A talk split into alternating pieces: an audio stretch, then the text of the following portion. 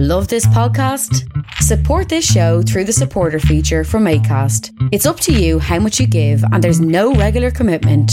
Just hit the link in the show description to support now.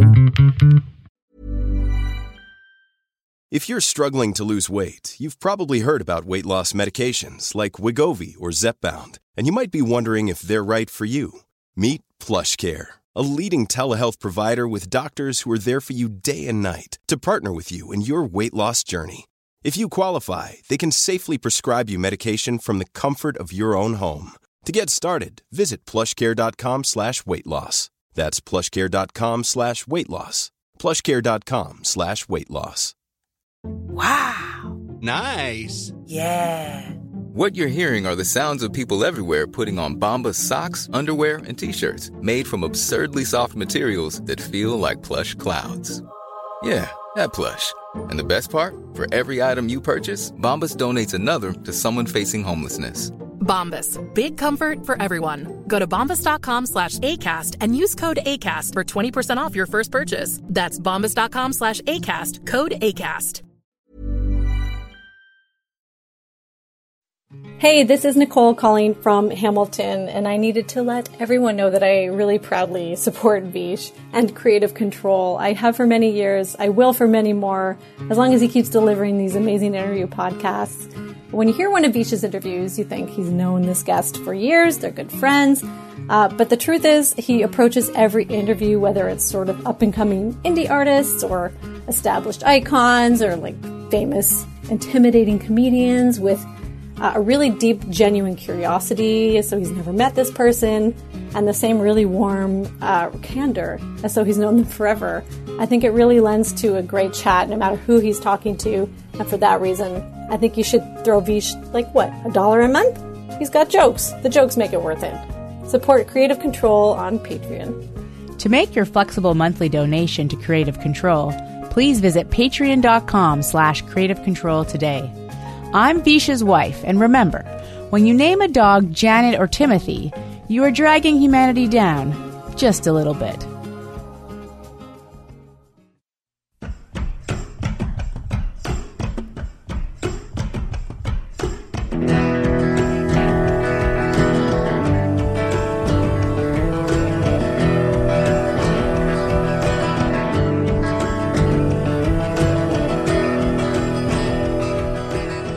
Gord Sinclair is a talented musician and songwriter who originally hails from Kingston, Ontario.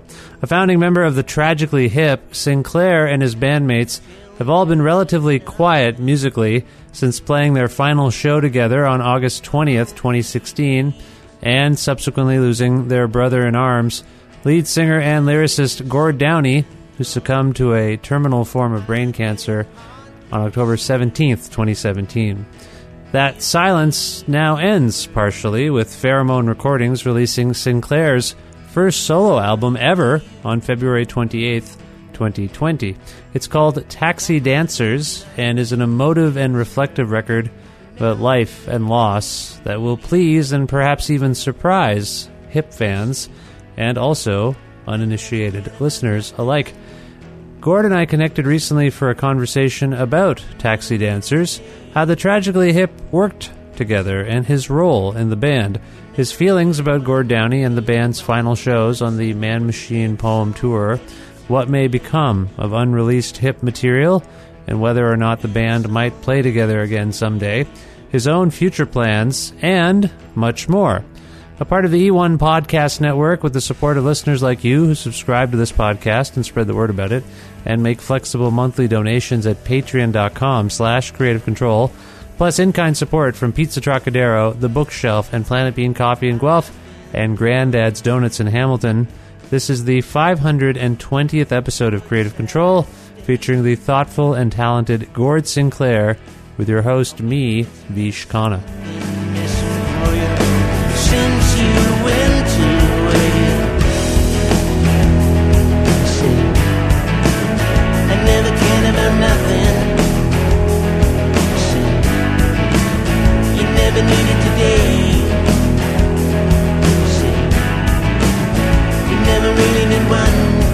Wrong, but still I never did, so ready to leave.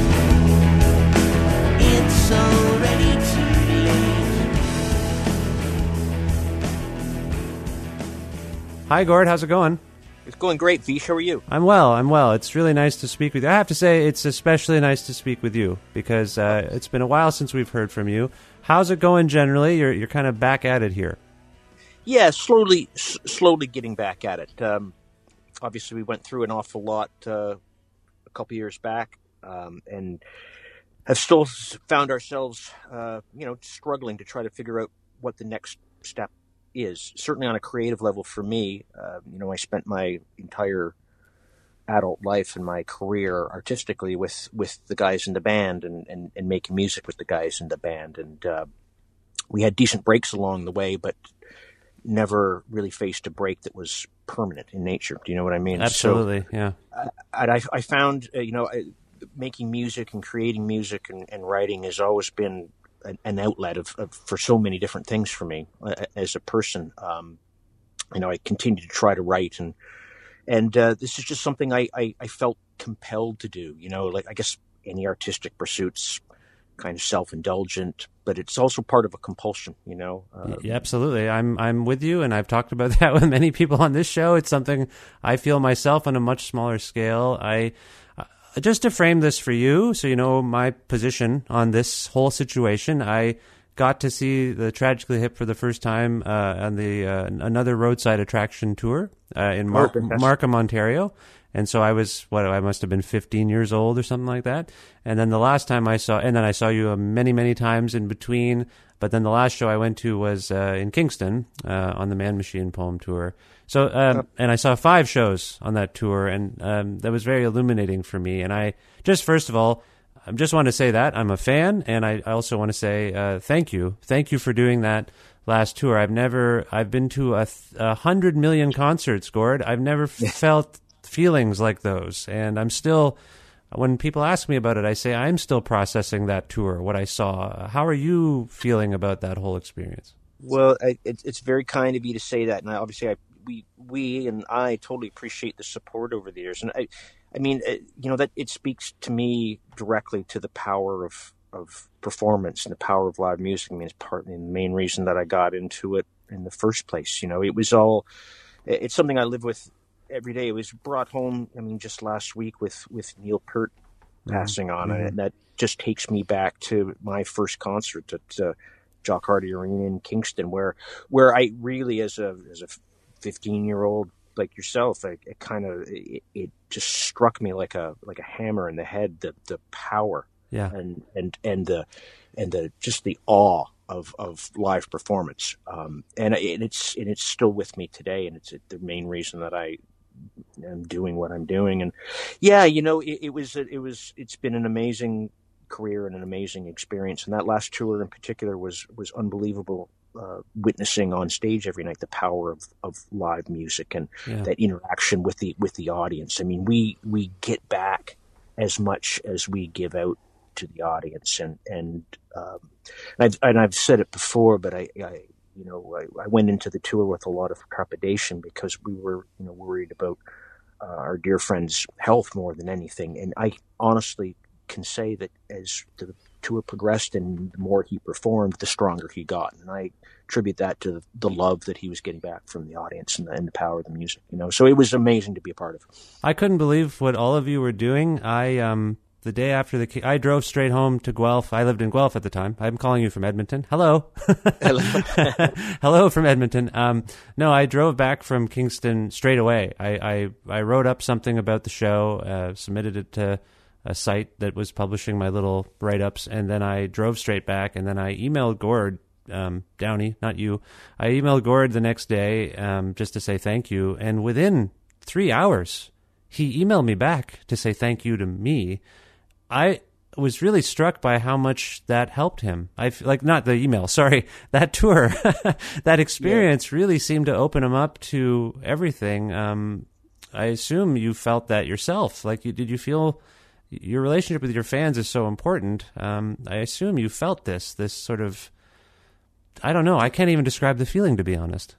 Yeah, we felt it every night, and we felt it every night really for our entire career, but never, sadly, the circumstances under which we undertook that last tour really brought it home and maybe helped us certainly helped me individually sort of put a name on it and put a face to it, you know. And it really is, it's, you know, it's about life, isn't it? You know, it's these shared experiences that we go through, whether it's an intimate relationship or a family relationship, or just that feeling that you know, in my case, you know, you standing in a group of people watching an artist perform, and you look around and you see people that you don't know, but you have that connection to them, that you know, hey, we are in this together, you know. And if that's not a metaphor for life, I really don't know what is. It just speaks to me to the power of music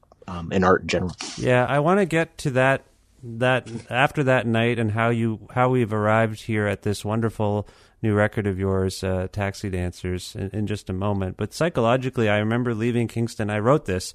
It didn't feel done. I was in denial about the band being done. And that leads me to ask you when you felt like, I guess, curious. I'm curious about when you started working on this record, when you felt that finality. I mean, obviously, you lost your friend. We lost a hero. That was final. But I wonder when you, after that show, like, when did you feel like, what am I going to do? Like, psychologically, Gord, this must be odd for you. You said you've been in a band for your whole life, and you're going to always be known as a guy in a band, that band. Sure. And now you need to branch out and express yourself in other ways, and hopefully your fans come with you there. But so, yes, I guess there's a lot of psychology there. I'm not a psychology major, but can you talk about when you felt like, okay, this is done now, I need to do something else? And from that point, when you began working on these songs, when you actually felt compelled to start writing?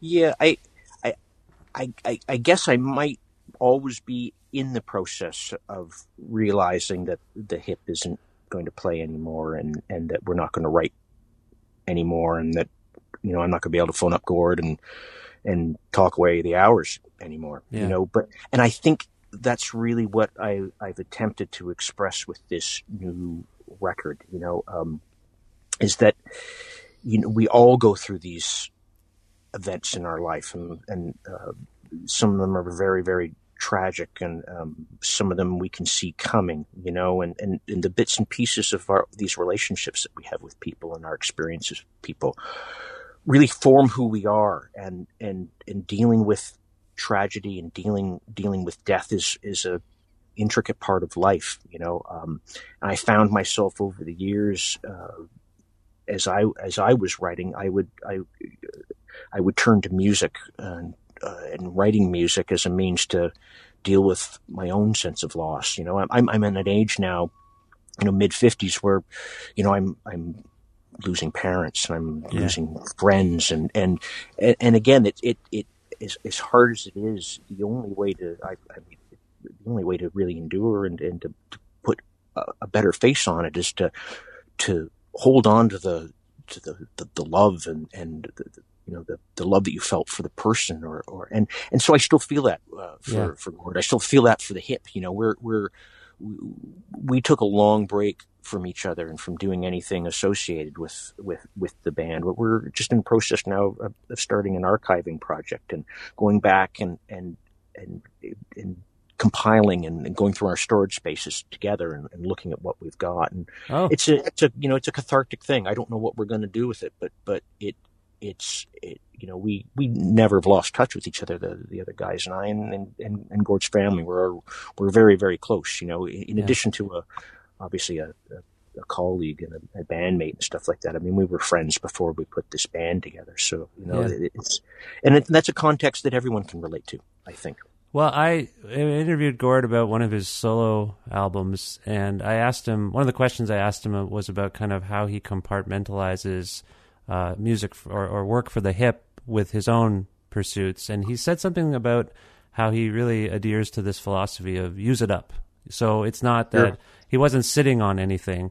When you say you have an archive of material, does that suggest, I always, with that philosophy in mind, I always thought this is probably the blast. This album is everything they did. Are you suggesting there might be, beyond live stuff, is there material that we just never heard? Is there stuff coming that might be out there, you know, at some point? Yeah, I don't know if it's coming or not, but there is stuff. You know, it's amazing what you find. You know, we were meticulous about documenting what we were doing and when we were writing together, and so I don't know, in this day and age, I don't know what one does with that type of thing. But you know, it's all new. You know, yeah. But there is material there. I mean, certainly for me, as you say, I mean, I'm sitting on a backload of material, and that's what kind of prompted me to slide into this. Basically, Gord's philosophy, you know, yeah. You know, why sit on it, you know? And we're talking about a guy who was really making music right up to the very end. You know, he was that passionate about the power of art and the power of expression, you know, and I just kept turning back to the, you know, that great lyric from Flamenco, you know, you walk like a matador, don't be a chicken shit, you know, and you do it, you know, you do it, you express yourself, and I know I feel very buoyed by the firm belief that he would not have wanted any of us to stop making music. So this leads, I think, sort of nicely to a conversation about your own songwriting. For fans, I think our impression of the Hip was that it really was a democracy, as much as Gord was obviously at the forefront for a good chunk of the band's time. I did get the you know what was interesting? I was watching you on the last five shows I got to see. I was watching you a lot because a friend said to me, and I'd never really noticed it before, I think Gord Sinclair is the band leader. Do you view yourself on stage as kind of the guy saying, all right, here are the cues, like here, were you the band leader on that level? No, we always looked at the band as like a five-headed monster, you know, like Ghidra times two, you know. But it was like we played together so often and so much, and grew into being better musicians over our career than when we started, and we just had a means of communicating with each other with a look or a nod, and you know, in that particular tour, you know, I mean, you're talking to a bass player that's spent his entire career with the same drummer, you know, so Johnny and I can finish each other's sentences, right? We just know, I know what he's going to do, you know, before he does it. Yeah. And in that last tour, you know, we were, you know, it was not easy. It was particularly not easy for Gord because he had severe memory impairment because of this horrible disease. And so we were all supporting each other, you know. Okay. But we've done this for years. When we, you know, we used to use it as a writing tool. You know, we would screw up in the middle of the song and forget where we were, and then we would go off in another direction. And we had a lot of songs came out of it that way, just by jamming. And that's what musicians should do. It's a riff on improvisation, you know, where you're like, okay, just whatever you do, never stop playing, and we'll, you know, if you play it twice, it's not a mistake. You know what I mean? That's fair. But one of the reasons I ask about your role in that band is because I think a lot of us attribute the lyrics to Gord Downie. But I was listening to your songs here, and I was thinking about what I viewed as your role in the band. Did you contribute lyrical ideas to the Hip songs, or did anyone else? Like I say, I don't think it's an incorrect perception to think Gord had a lead role in that, but were you a contributor on that level? Well, yeah, in the early days, interestingly enough, I find myself kind of back to the future, where when we first started the band, like a lot of bands, it was like, hey, I've got a song. Oh, hey, I've got a song too. And you show the guys in the band your song, and then you play it. And we were like that. Paul's a great writer, and we were all great writers in our own sort of way. So the first couple records, yeah, we contributed, you know, complete songs in some cases. But, you know, what we learned really, really quickly that the songs that we were working on were way better once we brought them into the band context. And one of the guys said, oh, what about this? And oh, what about that? And maybe it should go here instead of there. And that's what you do when you're a band. That's the great resource of being with, you know, in my case, four like-minded guys that get that vibe, you know. And it became really apparent really, really early, you know, starting in our first, you know, before our first record, that, well, Gord has a real gift, you know, a real gift for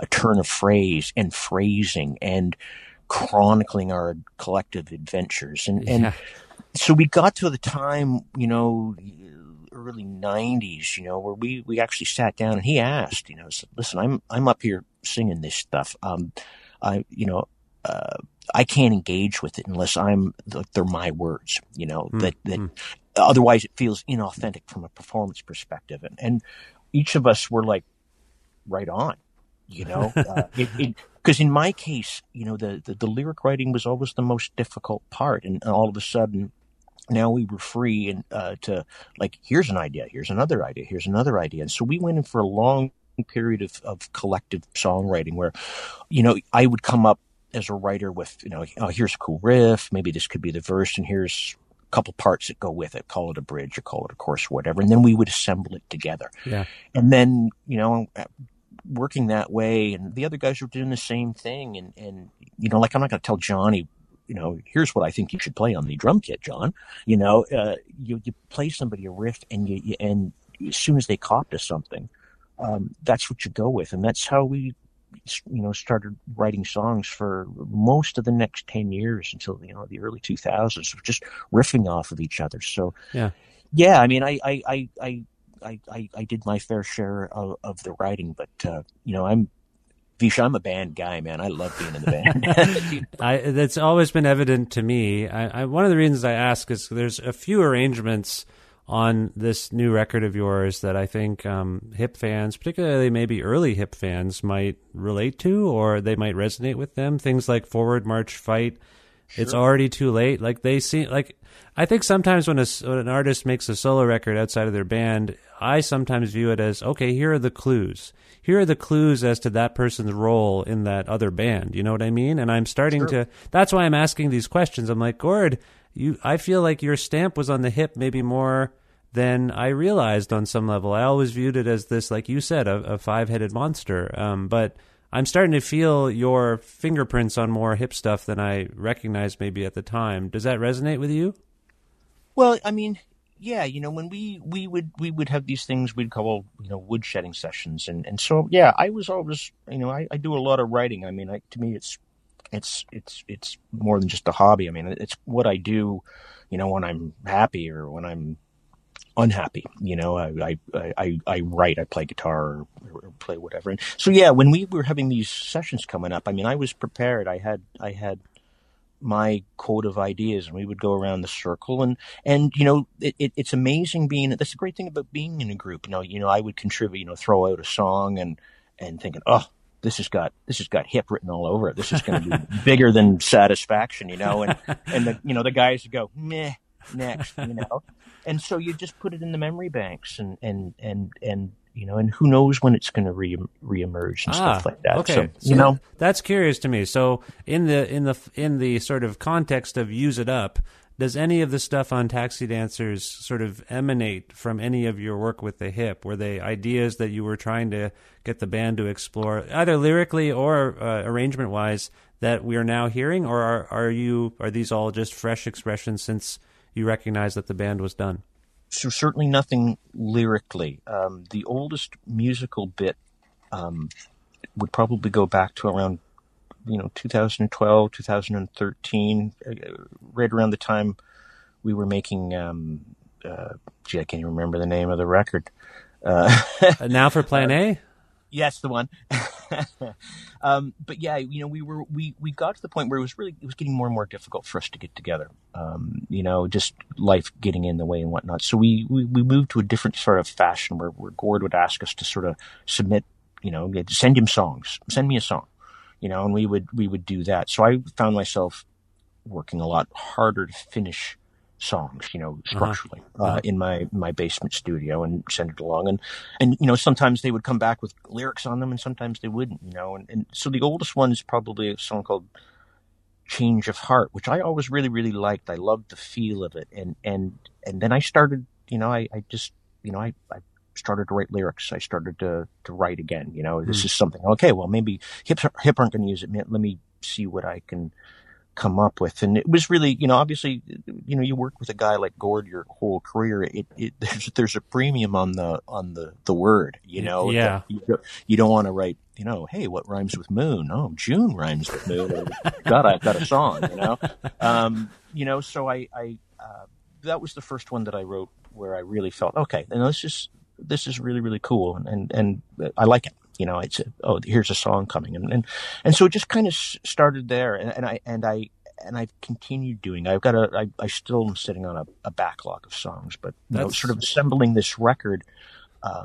Obviously I, as a person and a musician, I was going through a lot of stuff, you know, and so there's stuff that, you know, 3-4 songs that are very, very recent, and other stuff that I was sitting on that, you know, I found myself like, oh, here's another song I'm writing about love and loss, and oh, here's another song about love and loss, you know, and I sort of think of myself as a very morose person, whatever, you know. Well, but I just wanted to make it contextual in the sense of an album, you know. That's really what I'm attempting to express here. Even though we live in a non-album culture, I gather. I don't think that's true anymore. I hope so. Yeah. I hope so. It does seem to be turning, which is great, because I love the concept of A side, B side, you know, like listening to music in, you know, 17 to 22 minute intervals, you know, is really, really good. It's what an artist intends you to do, not like, you know, pop artists, I get there. It's like 30 seconds at a time, you know, but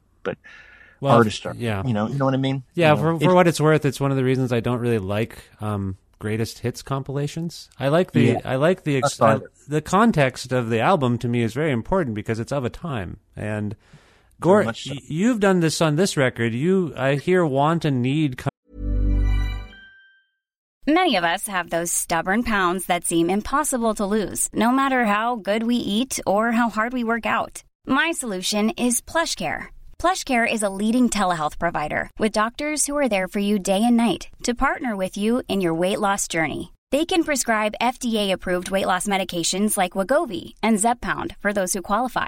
Plus, they accept most insurance plans. To get started, visit plushcare.com/weightloss. That's plushcare.com/weightloss. Many of us have those stubborn pounds that seem impossible to lose, no matter how good we eat or how hard we work out. My solution is PlushCare.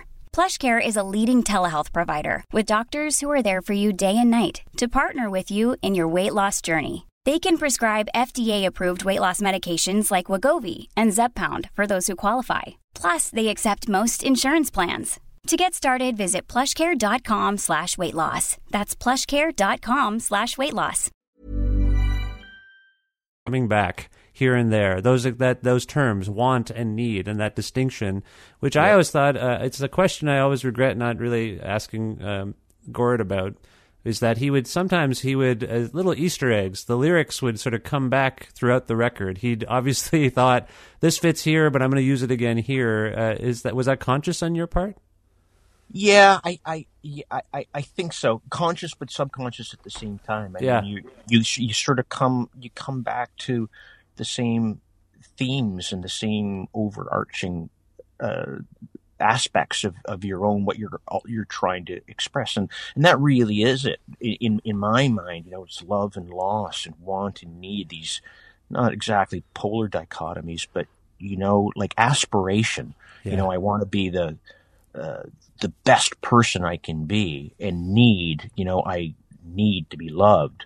They're two different things, you know, how you go about it. Absolutely. And that's what I, you know, and again, I sat in the van and sat in the bus with, you know, 4 really creative guys. And we talked about this stuff all the time, you know, and Gord talked about his writing process all the time. So it means a lot to me. It means a lot to me as a music fan and a music listener. You know, I've always been a B-side guy, you know, I always have, you know? Yeah. Yeah, no, I hear that. Now, just to clarify, you said the musical arrangement for the song Change of Heart might be 7-8 years old, and then you said you started writing lyrics for it. But when did you – I was just curious when you – I think this goes back to maybe the early part of this conversation, and I appreciate you following me down all these rabbit holes, Gord. But I'm just curious if that was – you said that was the first song you wrote. When did you start writing the lyrics to Change of Heart? that would have been right around the same time, like, you know, mid 2010s, 2014 or so. You know, it kind of went back to there. You know, interestingly enough, like I say, I'm a collaborator. I really believe in collaboration. That song didn't really become the song it is in this form on the record until I sat down with James McKenty and John Angus MacDonald and you know, previewed a bunch of tunes for them, because I leaned on those guys really, really hard, just to, you know, the musicians I love and I trust those guys. And it's like, what do you think of this one? What do you think of this one? Is this crappy? Is it good? And we, with the, you know, John Angus and both James contributed immeasurably to how to make my songs into better songs, whether it was changing the arrangement, you know, changing the structure of the song, right. Shortening verses, lengthening verses, you know. So that's the great thing about unreleased material. You know, you can always massage it and make it better, especially when you're open to collaboration, which is key. You know, that's what I learned from being in a band all these years. Yeah. So you started writing more songs about loss and love and I think new beginnings as well. So can we home in on that? After the last Hip show, I assume you were, as all of us were, but you more than most of us probably were shell-shocked.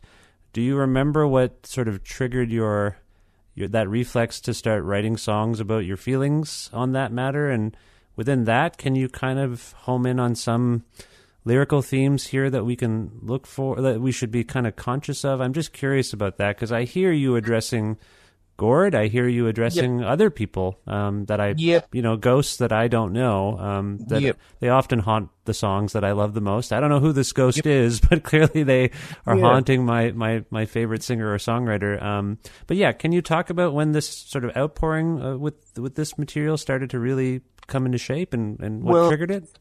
Yeah, it really is. The larger theme is very much as you suggest. It's we all experience that process of love and loss. And like I say, mentioned it earlier, I mean, I'm in my mid-50s, you know, so I'm in an age where I'm losing parents and I'm losing friends and losing, you know, people much younger than me, you know. It's really, and it's difficult. It's something that's what really links us together is our mortality and how we approach that. And I think it's just natural that an artist would kind of, you know, venture towards that, you know, as a means of expression. I mean, when we finished the, you know, the Fully Completely tour, when we re-released that, my mother died right after we were finished.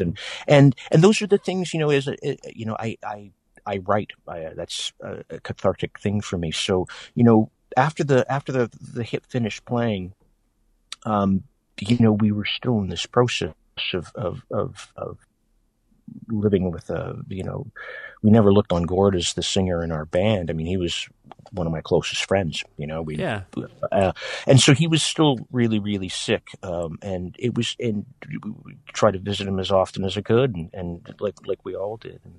And you know, we talked about music an awful lot and, you know, the song on the record, you know, The Wonderful Way, I was specifically written for him, you know, when he was still with us, but very, very sick, you know. And again, there's this, it's a compulsion, but also very, very self-indulgent. I wanted to articulate something that, you know, in a creative way, just as he would have done, you know. So I specifically wrote a song and a guitar tuning that he loved, and you know, with a propulsive eighth note kind of guided by voices drive that he loved, you know. And I wrote it for a guy that I loved, you know. So it never lost on me how fortunate I was to have these guys as my friends and have these guys as my bandmates, you know, that to afford me this ability to express myself, you know, in a creative way, you know. I think I could see it watching you on stage, and we saw it subsequently. Like, I feel like he, I think he was absorbing all the love coming his way. I think you guys were too. Would you say towards the end, was he at peace with everything? And he was working so hard. I mean, making so much music and you know, working for the cause of Indigenous people in this country. I was just astounded by and it's heartening and heartbreaking for me, the way he went out. And Well, I will say, the legacy that Gord left speaks for itself. You know, the volume of the material and the beauty of the material and the beauty of the lyric and the sentiment behind the lyric. The guys and I in the band knew him in a different way, and his family knew him in yet another different way. And I consider myself very fortunate to have experienced that, and I would give anything to to have him back. Yeah, I'm the same. I feel lucky to have interacted with him as much as I did on a personal level. You know, like, it's one thing to see you guys at the Air Canada Centre on whatever it was, New Year's Day, and wherever else I saw you guys, but like he seems so open to connecting with me personally. Like, when I talked to him, or he met my son, and he was just very sweet, and I just got the impression he was just a very sweet guy. I didn't know him super well. I was a fan and a music journalist kind of friend, I guess. But he was just very, very sweet, and I appreciate that he's haunting this record. You mentioned that there's other material that you've got a backlog of beyond this this record. When would we potentially see any of that? Are you all systems go? I know you've got tour dates. Like, are you feeling like, I'm ready, I got to get more stuff done? Yeah, I'm in no great burning rush to I'm a very, very reluctant solo artist, having been in this band for an awful long time. And I would credit Paul, in a couple discussions with him, Paul from the group, and John Angus and James as well, about the necessity of doing this and singing the material myself. Like, I go back to flamenco, walk like a matador and get out there and do it. I spent my whole life on the road, and I think, again, this is a self-indulgence for me and a compulsion, and it's just flattering. People want to talk about it, and again, it just. Something I learned from being in this band all those years, it's got to be genuine. It's got to be the real thing, and that's what I'm trying to do, Yeah, I know Paul has said he's got a record coming out himself. I think he said later this year. I hope so. Yeah, is your reflex with each other, and I don't know what the other fellas are up to. I saw Paul and Johnny, I guess, play at the Roy Thompson Hall event, the Secret Path event, and but I guess my question is, beyond whether or not you are aware of other work by your bandmates there, is your reflex to run things by each other at all? Like, this is your stuff. Do you say, hey, Paul, Rob, what do you think of this? Is that an impulse? Well, in my case, I resisted that only because. We it's hard to know, and we still really haven't discussed the aspect of what a creative statement, a collective creative statement. And I didn't want to put any of the guys under any undue pressure I know they wouldn't say no. Yeah. You know what I mean? But we all have to do things in our own way, and that's why I speak of this record as I just felt drawn and compelled to do it, but we, when the guys' new records come out, and Gord's records came out or whatever, I bought them real quick. Okay. So you'll check them out, and if they ask for feedback or you ask for feedback, you might get it. Absolutely. Okay. Absolutely. Okay. You alluded to the fact that there is this potential archive that you will be working on towards the end of the band's existence. There were rumors when Gord passed away, there was a strange rumor that I heard that potentially the band would convene. Maybe there'd be guest singers. And then the other, which I can already tell by what you're saying and some of the statements even on this record, that I don't think that's going to be the case. I'll ask you to verify that. But the other one that I was compelled by, because Gord was so busy, that there was a hip album. There was a hip album that might follow Man Machine Poem and maybe come out posthumously. Is there any truth to any of those things? Well, it's a case of never say never. We recorded everything that we did, so we there is a lot of material now. That said, there's a reason sometimes material doesn't make it onto a record. Whether it's context or quality or being incomplete. So that's something we really have not discussed, and it's something that we would have to really look at really, really hard, in terms of what it would mean to the band and to the, you know, in terms of us getting together and playing. It's, again, I'll never say never, but I would say unlikely, you know, only because it's again, in the context of Neil Peart just dying. I mean, I couldn't imagine, as much as I would love to see Rush play again, I couldn't imagine them playing without him, and I feel the same way about my band. You know, I don't know that I would be able to stand up there on stage. But I will never say never, because it's a question of context. And Gord does have an amazing legacy, and the Downie Winjack Fund in particular is an amazing organization and a great tribute to our Aboriginal culture, which was neglected for such a long, long time. So I will never say never. Okay. How about that? That's sorry to be so evasive. No. And I know these are questions that, you know, you can't maybe answer as clearly. I was just surprised that there might've been another session or something. But I saw, you know, with Gord, he was just circulating so much, and he seemed to be working with old friends, to get stuff out there. And, I think there's, it's probably creative guy. Yeah, just a very creative guy. It's safe to say we might hear new stuff from him somewhere down the line, and I'll leave it at that for now. Gord, where can people go to learn more about your record, Taxi Dancers? Is there a particular place we can send people?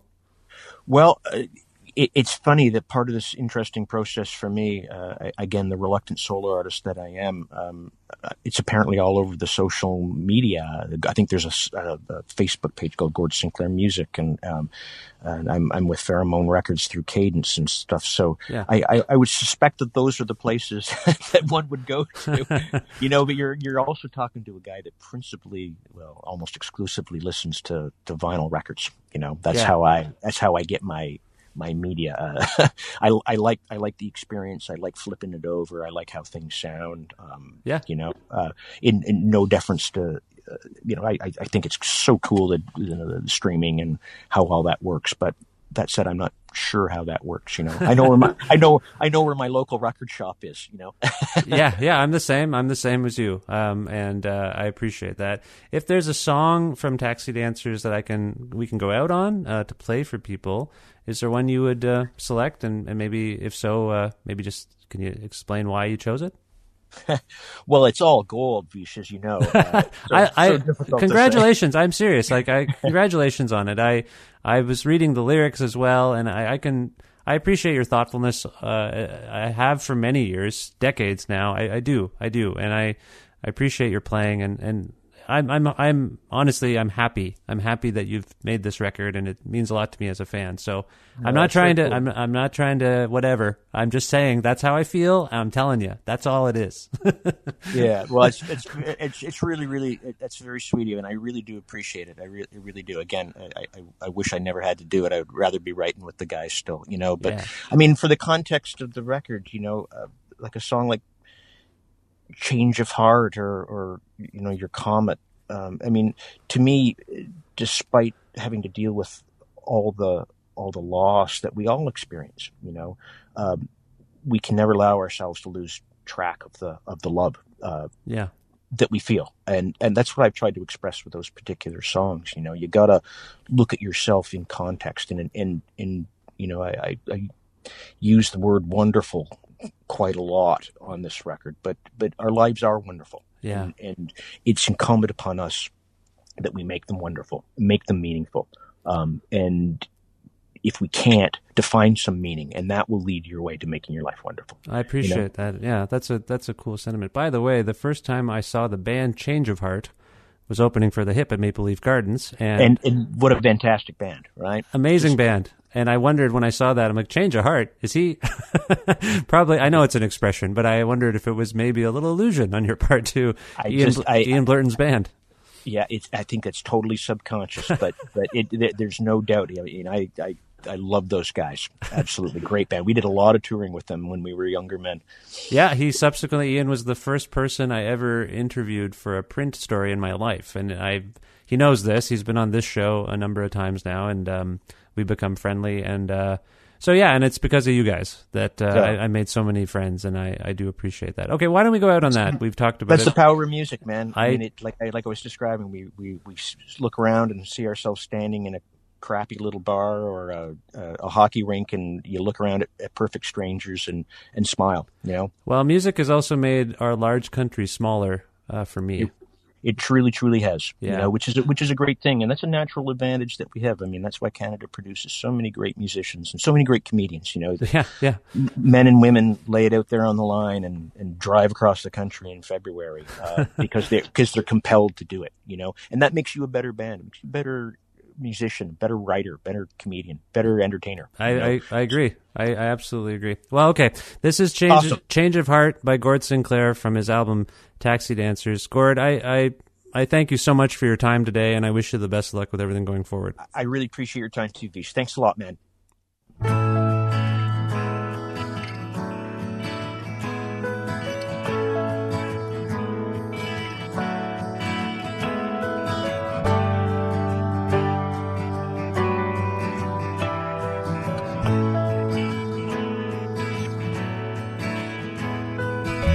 I know what you want, but how many people can gather at the moment with calm and conviction? But I know,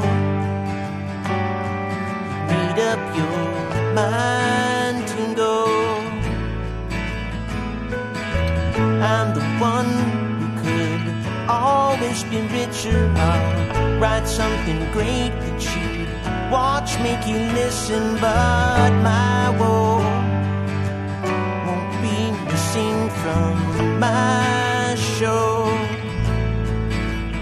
When I wake up with a picture that nothing's changed, then I don't go, and I begin again. When I made up my admission, I'm still the same when I don't know. I make up my mind to bend, it's just a life alone. You had a change of heart, I suppose.